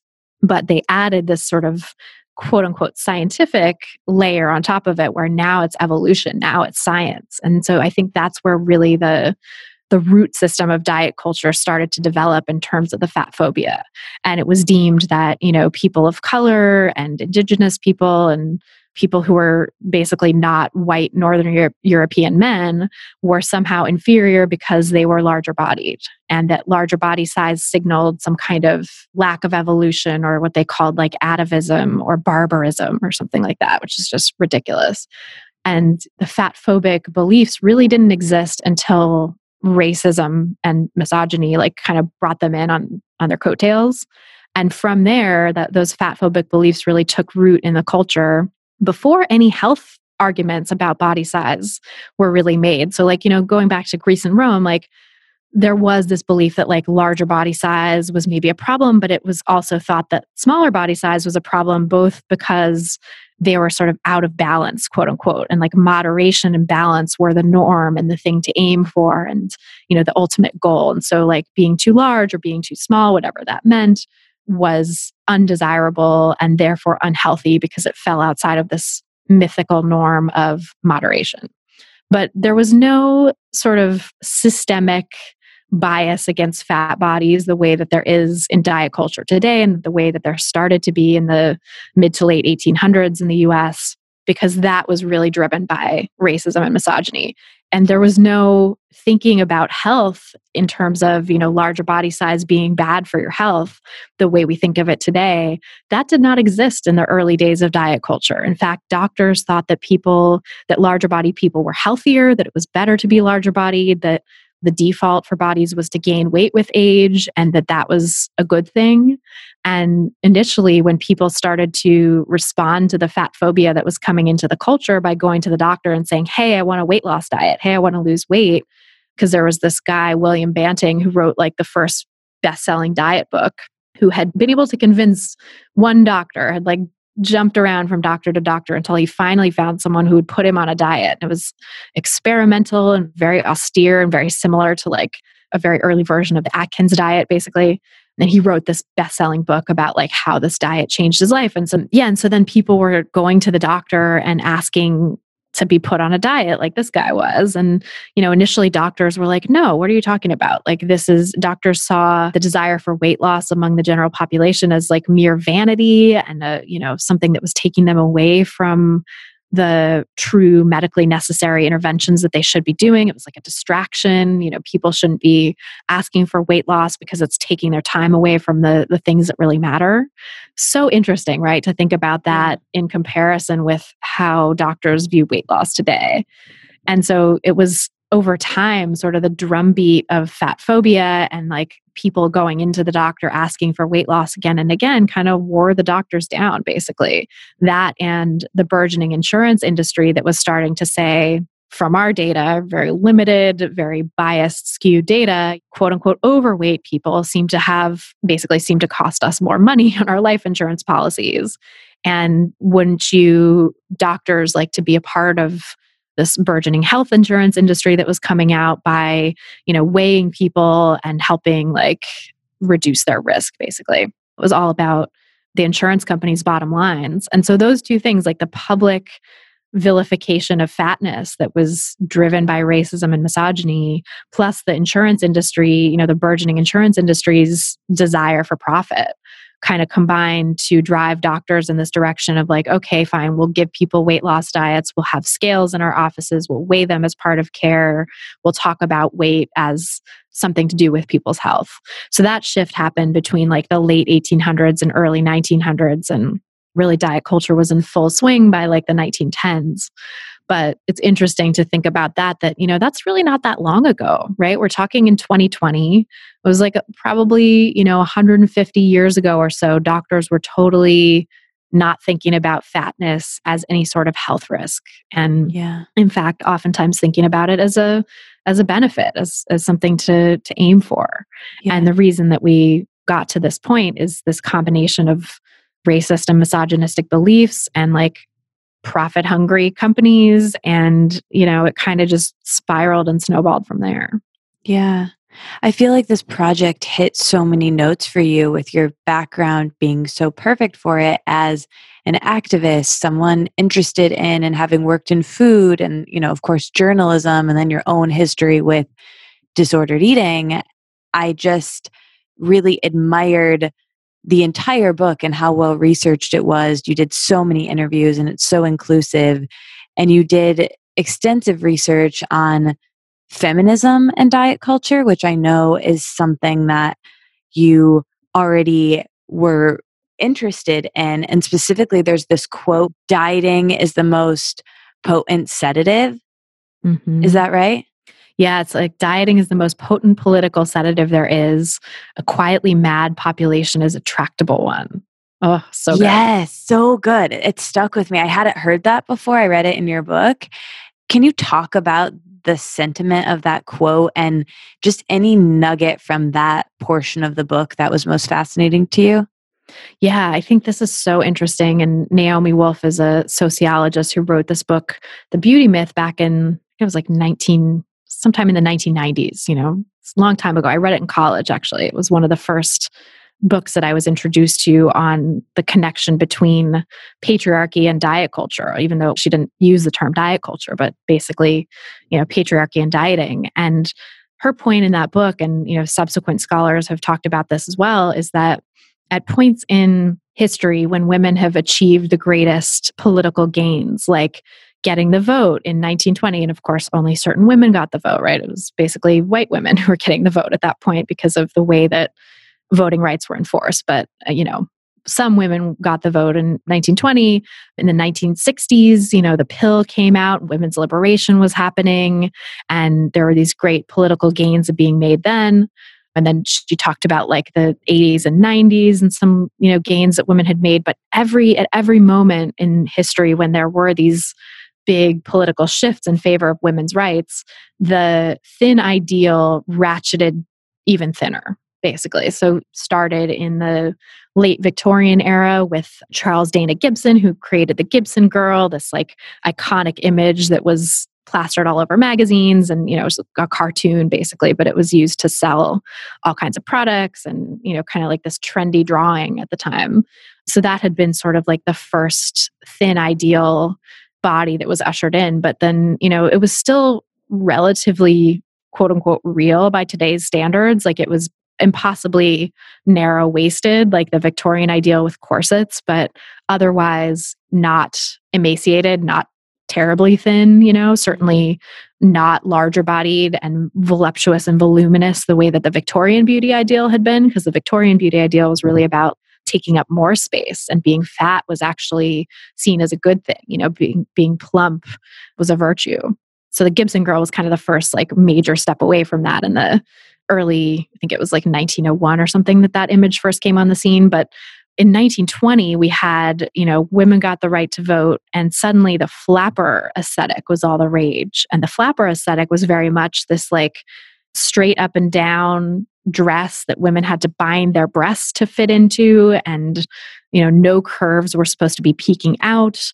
And so another scholar laura fraser talks about how this switch from like the victorian beauty ideal of taking up more space and yes having a corset to like slim the waist but it was supposed to be to accentuate the fullness of the other body parts that suddenly in the 1920s around the time when women got the vote it switched to being this quote unquote inner corset that suddenly you know women weren't actually wearing corsets but what they were doing was dieting they were trying to lose weight in order to fit into this aesthetic that was popular at the time of the flapper. And so Naomi Wolf's point is like that that's no coincidence. It's no coincidence that the that thin ideal became thinner than ever and really launched the start of diet culture and di- the diet industry around the late 1910s, early 1920s, around the time that women were getting the vote. And same thing in the 1960s that with women's liberation, like I did the research on this to just see like what is the actual timeline the Feminine Mystique, Betty Friedan's book that's sort of hailed as ushering in the second wave of feminism, was published, I believe, and don't quote me on these numbers, but it was something like, you know, published in 1962. Twiggy was crowned a fashion icon in 1963. It was like one year, you know, not even a year apart, basically. On the heels of second wave feminism being born, suddenly we have this 16 year old prepubescent looking model you know being crowned the supermodel and the the face of a generation you know the face of was it the face of 63 or whatever it was right yeah. so you know again Wolf's argument is like that's no coincidence that at this time when women had just started to get this burgeoning political power and second wave feminism was born and women were starting to come into their own politically and have more power in society and agency and perhaps could have really upended things in the 1960s or when they first got the right to vote in the 1920s. But it was the diet culture emergence of that thinner than ever ideal really kind of put a stop to that, curtailed it by distracting women from their growing political power. Is this happening now with this wave of feminism in any way? Do you see? Yep. I definitely see it. I think that it's happening now with wellness, with the wellness diet, you know, and it's not mm. calling itself the wellness diet. It's saying it's not a diet, it's a lifestyle. And this is about feeling your best. And, and it's complicated too, right? Because it doesn't exist in a vacuum. Like, not only does that sort of fixation on wellness come on the heels of like ever, you know, arguably ever growing political power and, and maybe like a fourth wave of feminism that we're now in where women are freer than ever because of the internet to like work from home and create businesses and have you know non-traditional income streams that allow them to be more independent and stuff like that and i use women inclusively too because that includes trans women as well and you yeah. know non-binary people and stuff too so there's that piece where it's like there's this growing political power among women and femmes and wellness kind of comes in as a convenient distraction. And there's also like the medical field has ignored women's health and wellness for so long and ignored women's well-being downplayed a lot of issues that women in particular have around reproductive health and symptoms that are unexplained and syndromes that we don't really have a cure for or treatment for with western medicine and so i think a lot of women and femmes and people assigned female at birth tend to be frustrated by that lack of support from the medical system. And so it kind of opens the door as well to these alternative health crazes, like, you know, the stuff that Goop is peddling and the wellness diet in general. So I think it's it's complicated because there is this lack of like understanding and awareness of women's health needs. And I think diet culture plays a huge role in that as well. Because I think, yeah. you know, as was my experience, and I think yours and so many people we know, you get into this wellness world, you f- start to fall down this rabbit hole and you start to cut foods out of your diet and you start to restrict your eating. And then suddenly you have a whole host of other health problems pop up, you know? And mm-hmm. uh, for me, it was like not having a period and having fatigue and brain fog and acne and, and things that were sort of just nebulous and unexplained. And Western medicine didn't have a good answer for. But I think the reason that Western medicine didn't have a good answer for it is because Western medicine is so tied up in so many ways with diet culture that it saw the things I was doing as healthy. You know, oh, you're yeah. you're compulsively exercising. They didn't call it compulsive; they called it you know healthy, right? You're you're restricting your eating to a certain low number of calories and attempting to cut out carbs that was considered healthy. That wasn't considered restriction. That was considered you're doing great for your health. So doctors were stumped as to what could be going on with me because even if, you know, very few of them ever even asked about my eating and exercise. But if I ever talked about that, it was like, okay, well, you're doing great. You're doing fine. You know, you seem healthy, right? You, you're doing all the things right. And so, you know, really though, what was going on was that my body was shutting down because it wasn't getting enough energy and because it was deprived. And when your body's deprived, it does all kinds of weird things like making you tired and making your period stop if you get a period and making you have unexplained hormonal fluctuations and, and brain fog because you're not able to concentrate because you have a lack of energy coming in. And so, you know, I think Western medicine and alternative medicine really miss that piece of the puzzle that for so many people, the issue is not needing to cut out a food or having something be, you know, they're intolerant to something or they need to eat more of something else. It's that they're not eating enough in general and mm-hmm. that they're mm-hmm. over exercising and that they're deprived and restricting. And that's causing all the problems. And that telling them to cut out gluten or a million other things like the wellness diet would do and does for so many people. You know, I have so many clients who come to me with this long list of foods that their naturopath or their acupuncturist or even sometimes their medical doctor told them to avoid. And really, the issue is that their body is just starving. It just needs more food, and that these additional restrictions are actually making the problem worse.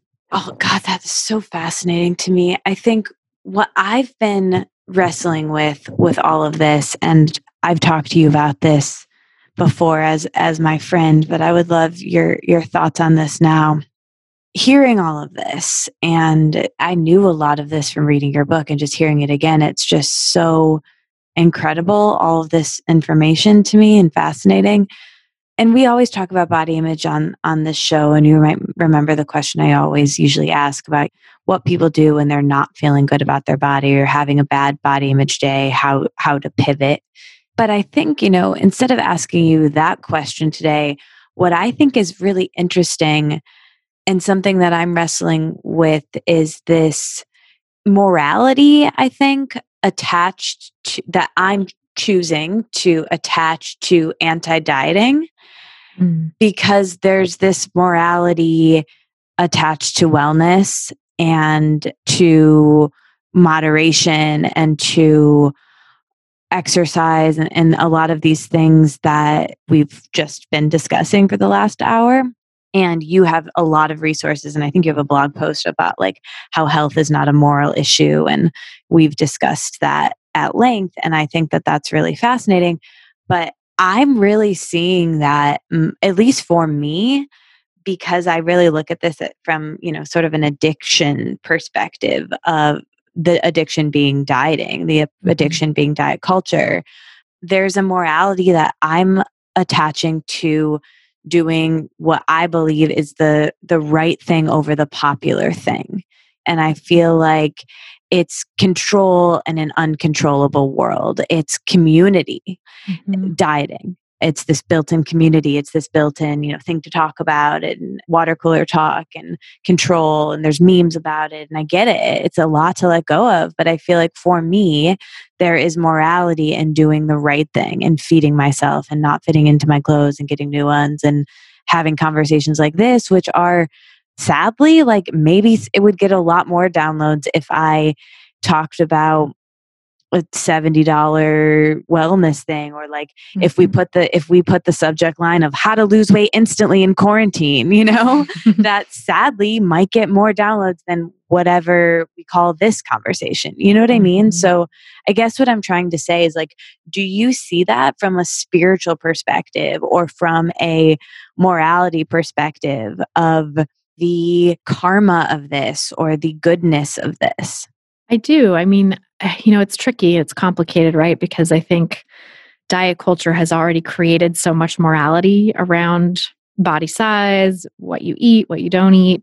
And I don't want to like replicate that and just be like, oh, now the new morality is anti diet. Now the new way to be a good person yeah. is to be an anti diet person, right? Like, I think that is problematic. But because, of course, it's not people's fault. Right, exactly. If, you like, know, I'm one of them, you know, like right. And I was too. And, you know, yeah. it may be someday again. Who knows? Diet culture gets us because we're vulnerable, because, you know, it makes us vulnerable, because it tells us that it's going to solve all our problems and make all our dreams come true. And it's something we've been fed since childhood. So, of course, we're going to believe it. And of course, it's the easy thing to do and the thing that society rewards us for doing. And Oftentimes, we don't even know the difference. We don't even know any different that we could choose to opt out of diet culture. It just feels like what we have to do.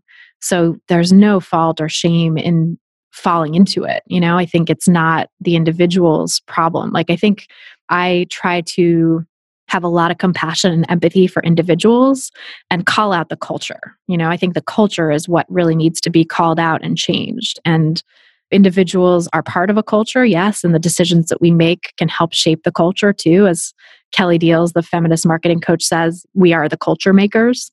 And we are, you know, we do make the culture, but I think also the culture makes us. And those folks who are in diet culture and have been made to do certain things and act in certain ways by diet culture deserve nothing but compassion and empathy and support. I think where it gets tricky is when it becomes because to me it really is a social justice issue. That's what this comes down to is you know equity and justice for people in all size and shape bodies. And right now we're not seeing that. Right now there's huge social injustice being enacted on people who are in larger bodies also in on people who are in disabled bodies or bodies with chronic illness where they're being told you know they need to eat a certain way or cut out certain foods or do certain things in order to be healthy and therefore worthy right? There's so much healthism in our current conception of health and that is really harmful. That really harms people who don't match up with that perfectionistic discriminatory idea of health and that's most of us you know? Yeah. And so you know i'm really I'm really against any form of social injustice. I know that's not like a radical thing to say probably to especially to people listening to this podcast. I'm sure most people here would agree that we don't want to be for any form of social injustice. We are against social injustice. We are for social justice. And I think in order to be living in line with those values, in order to be enacting social justice, we do need to dismantle diet culture. We do need to push back on the cultural norms that push thinness and eating a certain way and being, you know, a certain picture of health and that it's a form of social justice to to stop that and to welcome in people who are larger bodied who are disabled who have chronic illness who don't match up with the culture's supposed ideal of health in so many different ways. That's really where I focus, I think, is like it's not so much morality as it is justice. And mm. yeah, it's the right thing to do to pursue social justice, but not from like a punitive place or a place of like, you're a bad person if you don't do this. It's just, this is the world that I want to live in. This is the, the kind of equality that I want to see. And that's what I'm gearing my work towards. So if someone is struggling in diet culture and is being harmed themselves by diet culture and they're also like enacting that social injustice on other people then yeah i think they need to be challenged and they need to be pushed back on. It's uh, you know if it's someone who's like selling weight loss products for example if it's someone who is selling a program or in charge of a company that is promoting weight loss or that's promoting toxic ideals of wellness, then mm. I'm all for like interrupting that and pushing back against that and trying to educate where possible, knowing that, you know, sometimes people can't be educated and sometimes it's just going to be a fight that has no end. It's just going to be an ongoing battle.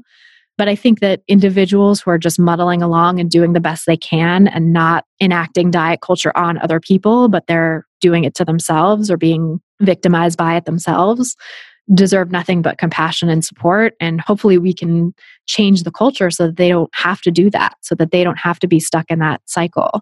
And so that people in the very largest bodies will be safe and supported and welcomed into our culture. And people in bodies that are disabled and have chronic illnesses and all the rest will be welcomed and supported. Because I think if we can create that shift in the culture, and it's not going to happen overnight, it may not even happen in our lifetime but if we can create that shift in the culture, then people won't have to constantly be victimized by it. And more and more people will feel that sense of acceptance and support and self worth that allows them to achieve true well being, that allows them to break free from dieting and disordered eating and body shame and all the rest. Yes. Oh, thank you.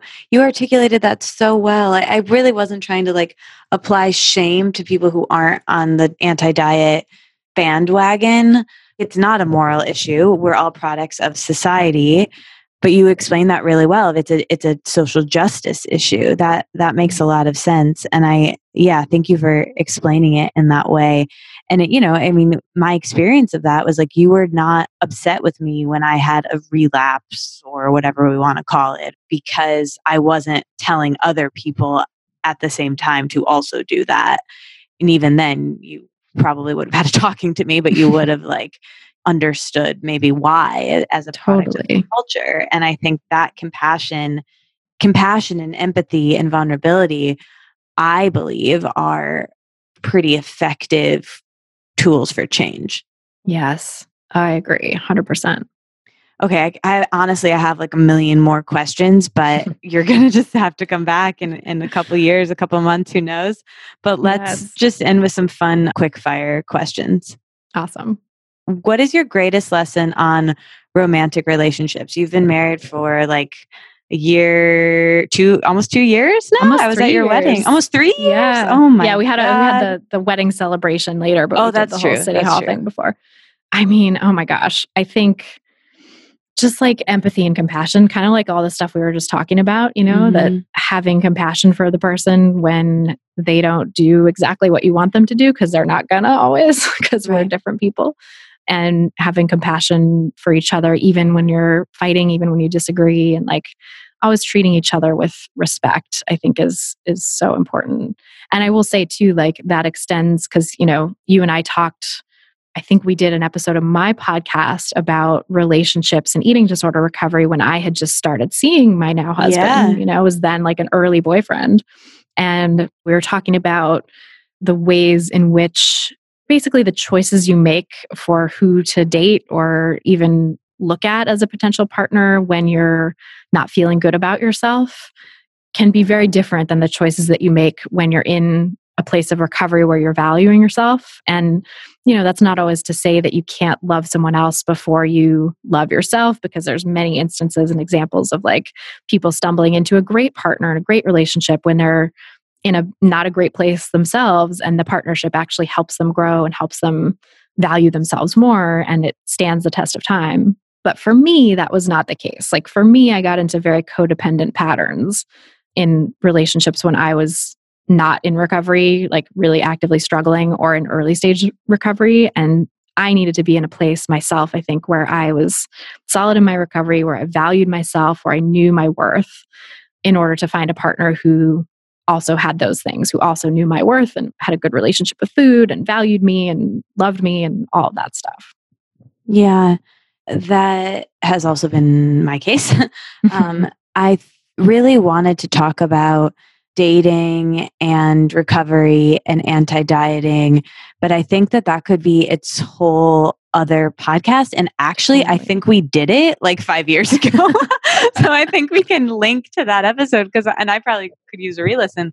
But we talk about in that episode, as I remember, I think we talk about like when to bring it up when you're dating someone Mhm. new and how to approach the subject and what to say and how much to share when and and I think that that was a, a pretty potent conversation with that so we'll link to that and I don't know maybe that is something that we need to do a, a refresh on because I think that could be really supportive I think that'd be great. It could be like a good Valentine's Day or something. yeah episode. yeah I think so too okay so quick thoughts on social media one other thing that I wanted to bring out of your book that we just didn't really have time for was to talk about orthorexia in the book you talk about where the word came from it's this tongue-in-cheek Mhm. reference and it's just it's fascinating but people can read that in the book but there's one thing that i remember that instagram use helps people to more likely have orthorexia which i thought was fascinating can you talk about social media and your relationship to it and even diet culture Oh, yes. I mean, so much to say about that. I feel like social media is such a double edged sword. Like it can be so valuable and helpful, and it can also be so harmful. And I think it just depends on who you follow. You kind of have to know where to look. So I have found great support and relief in following the fat acceptance activists and bloggers and people on social media who share about you know accepting their bodies at large sizes and dressing their bodies and enjoying life and having romantic relationships and just doing all the things in you know a fat body as they would use that term you know in a reclaimed sense like fat acceptance fat liberation. I feel like that's such a wonderful environment to be in and you know i follow so many colleagues of mine on social media that post about related things in the anti-diet space intuitive eating and health at every size space. I also follow like a lot of on twitter mostly because i think that's where i get most of my politics interaction or the analysis that i'm getting from people on twitter. Just like gives me life and i follow a lot of social justice minded people there and activists and strategists on the left who i really enjoy following. And i feel like my social media space is like very well curated these days so that i don't see a lot of diet culture but every once in a while some hashtag i follow will have like someone takes it over with something diet culture and i'm like oh here we go.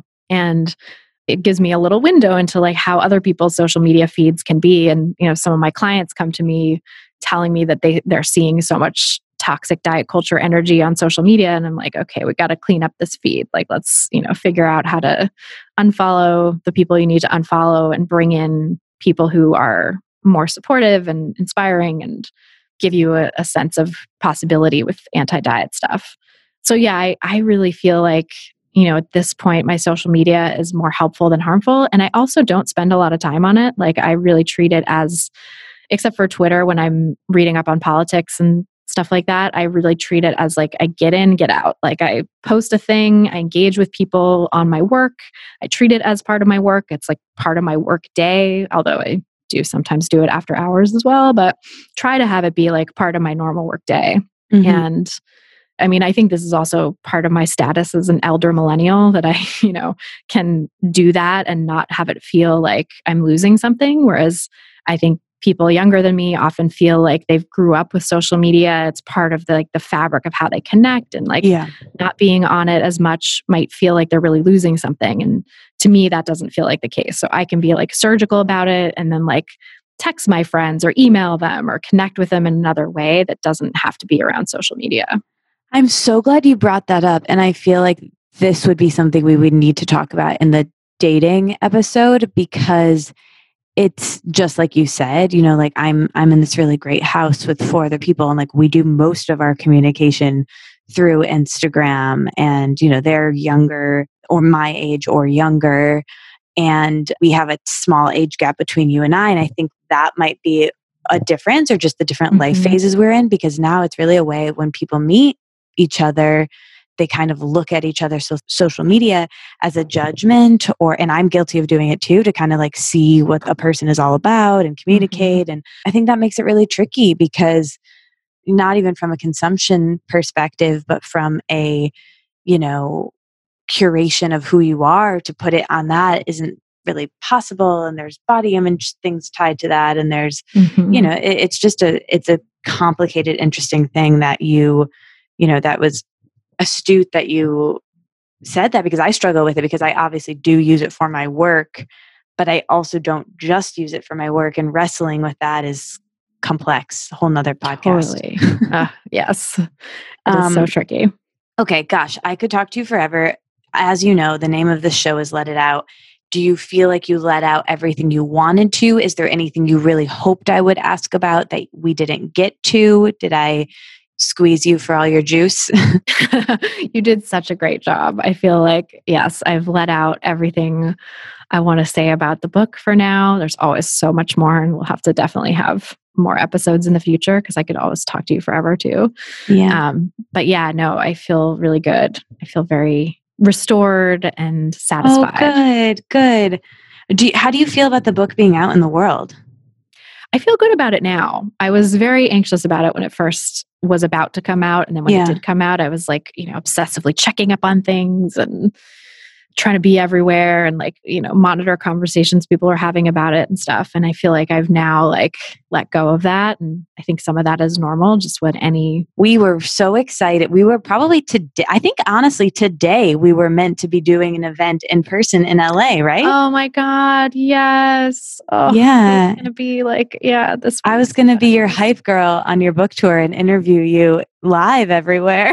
So i know. at least we get to do this Totally. Well, thank you so much for coming on the podcast. We'll end by letting out a deep breath together. So inhale, let it out.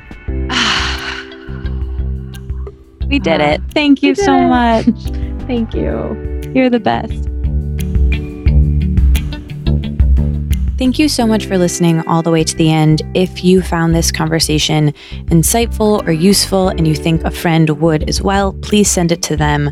I think this message is really important and I loved this conversation and I would love for you to share it with anyone who you think would also find it interesting or useful. Let me know if you have any feedback for me or the show. Please check out the kits. Again, if you know anyone navigating a breakup right now, or you are the Soothe and the Solve kit are available, and there's a discount code, which I forgot to tell you guys about at the beginning, but Quarantine 30 gets you 30% off.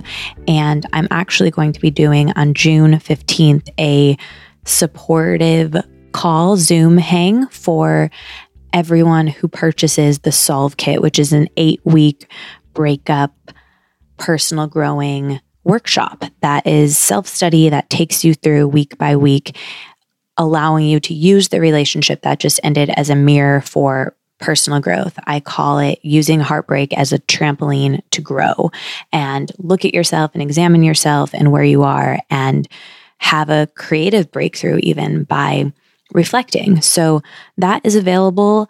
And if you sign up before June 15th, you can join that call and use the code for 30% off. It's quarantine 30. And of course, the interview kit is available if that's something you want to dive into, and my free journaling 101 kit, obviously. Love you guys. Thank you so much for listening. If you love this podcast, leaving a review on iTunes would be so helpful and would really mean a lot. We're coming up on 300 episodes. Can you believe that? It's really bananas. Also, we have a Patreon page, and you may have noticed we don't have any sponsors right now. So, if you want to support this so I can keep doing it, please support on Patreon or check out the kits or, you know, share it with a friend. That is just as helpful and useful and means a lot. We have a social media Instagram for Let It Out. It's at Let It Out with three T's. So follow there. We do a new theme every month, and I give out journaling prompts all the time and share about the guests and a lot of content there. And if you are new to Christy, dive into her work. Get obsessed with Food Psych, her podcast. It's so wonderful. I've been a guest a couple times. And if you want to know more about Christy and her backstory, she's been a guest on Let It Out several times as well. So I'll make sure we link to those episodes in the show notes. Her book is such a tremendous resource. If you want to dive into any of this more, I highly recommend reading it or sharing it with a friend. And if you want to work with her, she has a really, really great intuitive eating course that I think you would really like. I find it very useful. And she is now helping other people talk about anti dieting in something called Master Your Anti Diet Message. So check out her work follow her on all of the social media. Let her know that you've listened all the way to the end. And the emoji for this week's episode is the bowl of pasta. It's the last meal that I ate with Christy when we were together. And it's the emoji that I'm choosing right now off the top of my head. So comment that on Christy's Instagram, on my Instagram. Let us know you're listening all the way to the end. The secret emoji as a family. I'm so grateful that you're here. I'm so grateful that you listened to this conversation. I know it was a long one. And actually, next week, I'm coming out with something new, something completely different. It's a new format of the show. I'm not going to say more. I want it to be a surprise. I wanted it to be the 300th episode, but I think it's actually going to be the 299th episode. I can't wait for you to hear it. Just get excited, subscribe if you're new, and I'll talk to you then. Have a great week. Bye.